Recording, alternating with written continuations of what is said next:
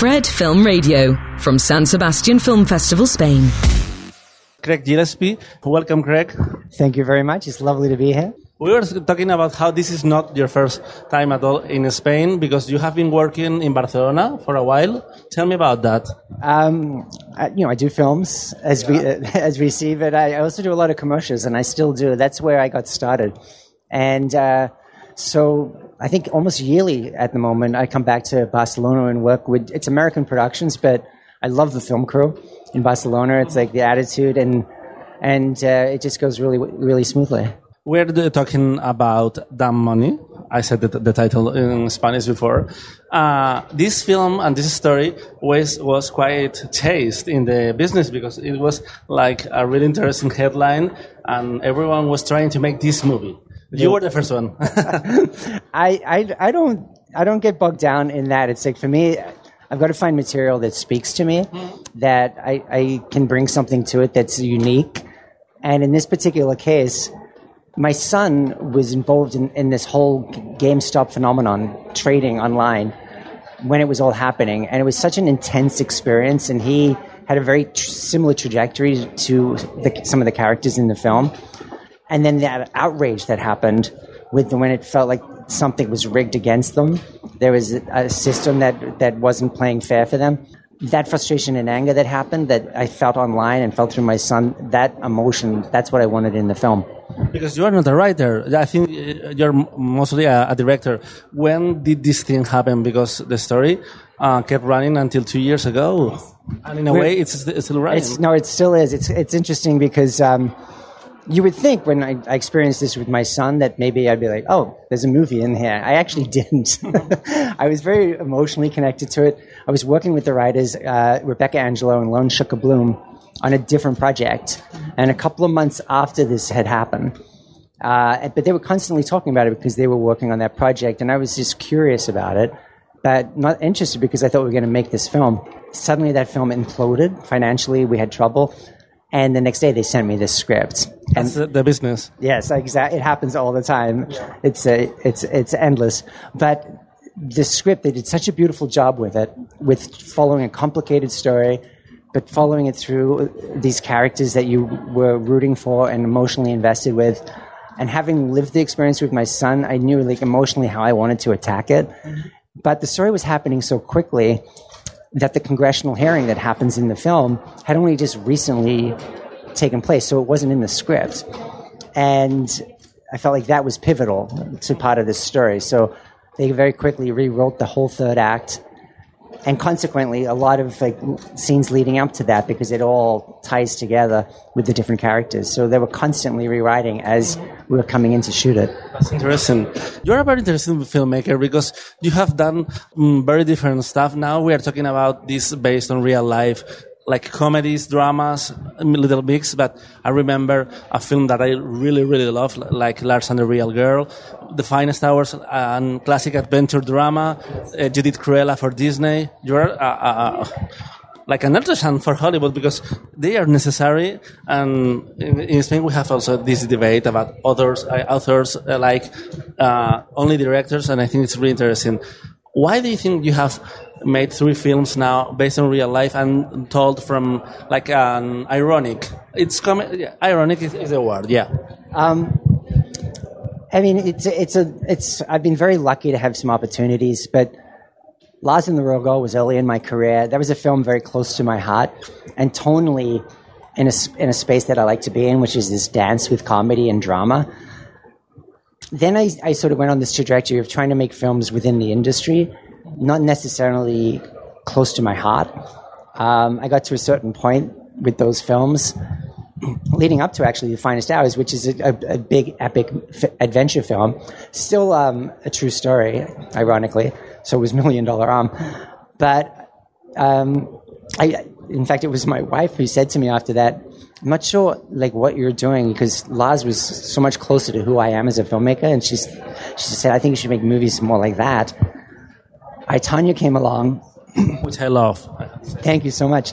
And I thought I'm going to really like lean into this and and do what speaks to me, like and be fearless with it, and try to, sorry, try to um really, really uh, make a movie that that uh, I would want to see as an audience. And then that very simple premise sort of guided me through these next few pitches. Even with Cruella, which is a big studio picture, I still made it with the with the energy and the tone that I was really interested in exploring. And for me, it makes it hard to put me in a genre, I guess. But the genre that I like is more like real life because when people are conversing with their with their family, their friends, there's always humor involved, whether it's like something very heavy or they're just having fun. And humor's used as this device, as an armor, as a way to connect with people, as a way to understand people.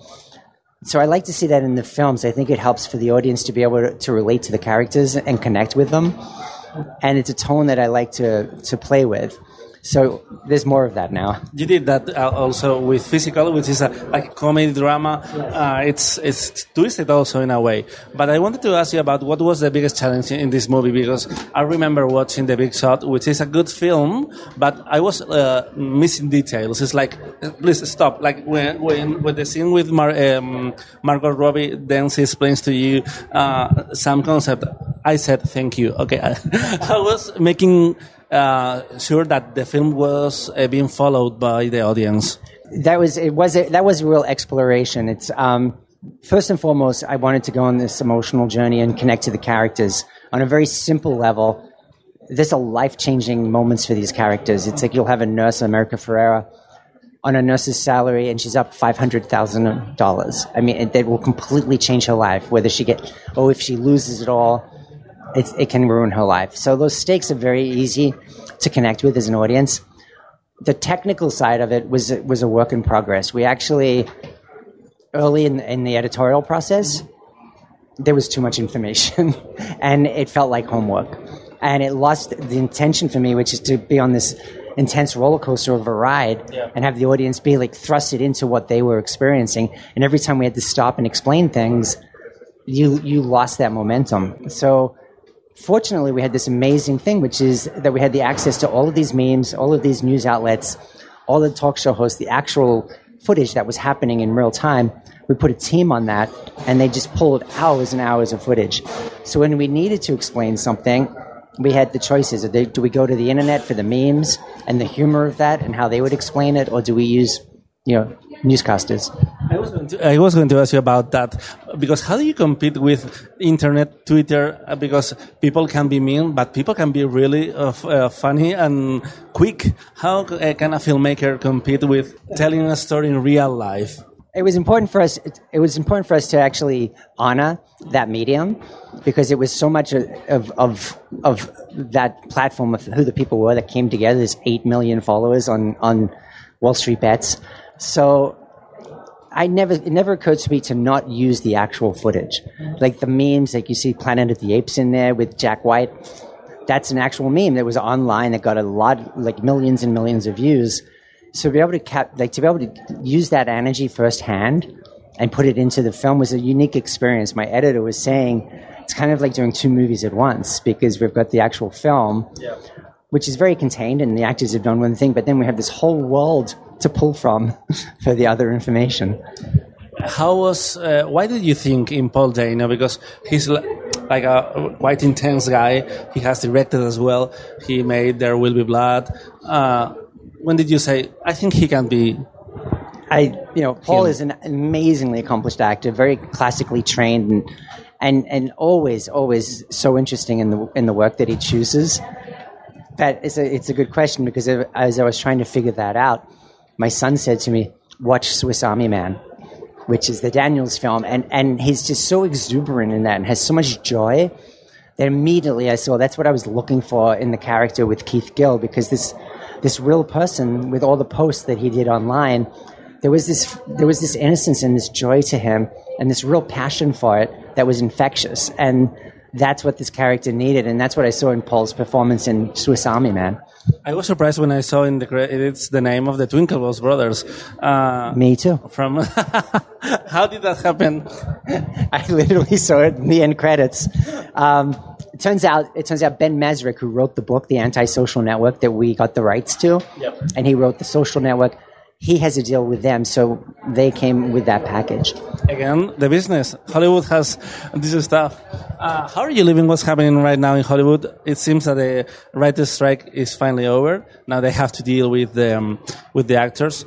Um, what do you think about the deal, the quick deal the directors signed with the AMPTP? I think the the deal. Um, I'm, I'm, thrilled that the writers have worked it out. I think. It's great that they stood their ground and they've managed to make some real windfall with that. Um, the, the, the, directing deal is, is a different, there's a different set of circumstances. A lot of, with the writers, it was the AI and the writers' room, which was, is obviously different than what directors are negotiating with. I think the directors did a nice job with what they were working with. Uh, with I, Tonya you had 30 years, like to look the story from from the present, but with um, that money is different. How does your uh, work change when you are so close to the story? There is something that's so immediate about what just happened with all of us going through COVID. Um, that was really exciting to be able to delve into, and also what happened in this film, which is so specific to COVID. It was such a life changing moment for all of us, and that. Um, you know, with the loss of life happening with everyone, the, the loss of jobs, the loss of businesses, the, the real lack of government aid that was happening.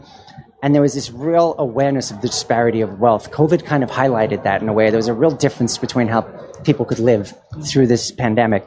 All of those elements came together to create this moment with the stock exchange where 8 million people came together that were online and frustrated and angry about what was happening, and they had a way to have a voice.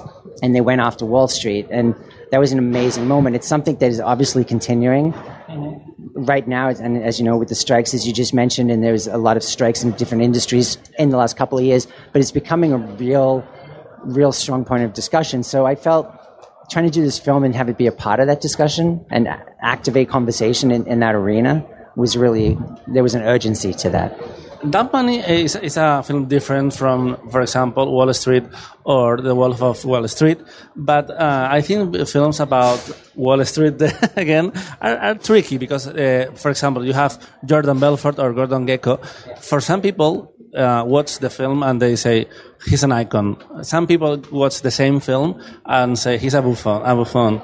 Mm, how was finding the right tone to, to mm, tell this story, to like in a way laugh at capitalism, but it's a story where the um, characters take uh, advantage of it as, at the same time. How was finding the right way of telling this story? Well, it's interesting because you mentioned these these other films, Wolf of Wall Street, Big Short. Um, they're from the inside looking out. It's like we're, we're actually getting to see how the these characters work within that system. This is very much from the outside looking in, and it's about the everyman, the every person, and and wanting to have some accountability for what's going on on Wall Street.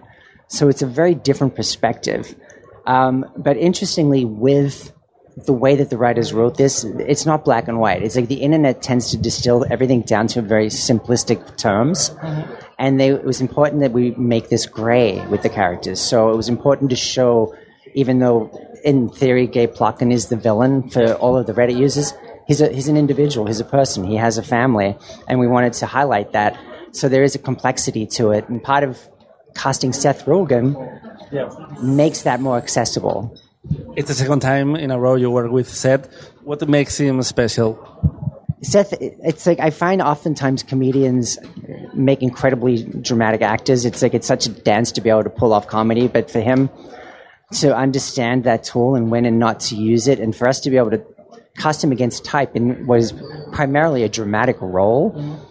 There's there's a complexity to how he can do those performances and be restrained and draw the audience in, even though they have expectations for something else, which was really exciting to me, and I thought he did a beautiful job with it.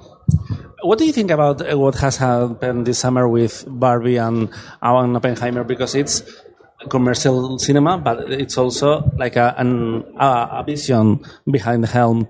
Uh, what do you think this says about the business? And are you hopeful about more adult kind of stories told from Hollywood, not also not only in the indie side?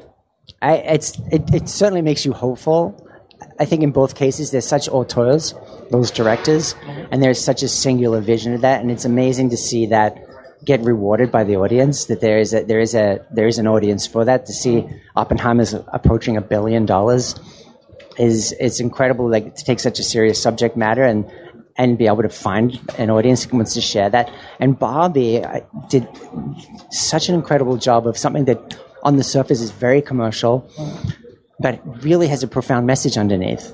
Uh, and to be able to pull that off, uh, it's uh, really exciting that that that is connecting with people. How was watching Barbie? Because you had there uh, Ryan, Margot, America. It was wild to see all, all, of these people that I've worked with in the past, and it's like Ryan to be able to see him doing comedy, which is always fun. It's like he's he's, he's definitely got that bone. Um, and I was just really excited for them because that Barbie uh, is a hard thing to pull off. You know, I think yeah. it's like people weren't sure what it was going to be, and for them to create something that's so fun, but you know, the, the speech from America is just so beautiful and so profound and such the heart of the film, and it, and it lands in such in such a strong way. And so I was just really excited that they managed to do like all of those things. I have one last question from the friends of filming. What was a movie that changed your life and how? Um, it's probably no surprise, but I, I do I do very much profoundly remember watching Goodfellas in the theater. I mean, and right out of the gate with that opening scene where they're sitting in the car and they're hearing a thud in the car and they're like, "What's that noise? What do you think that is?" And it seems like such a normal scene. And then they pull over and then and there's a guy in the trunk that they then execute. And just the switch from from like this very relaxed kind of humorous dialogue to the violence and the music that kicks in and the way that he played with all of those different facets in that in that film, like the, the breaking of the fourth wall, the voiceover, the the juxtaposition of, of music against the scene that you're seeing. There was so many things that were impactful on me in that film. Thank you, Greg. Please enjoy San Sebastian and enjoy Barcelona next month when you go back to work there. Thank Just you. It's been a pleasure. Fred, Fred, Fred, 24 7 on Fred FM and smartphone app.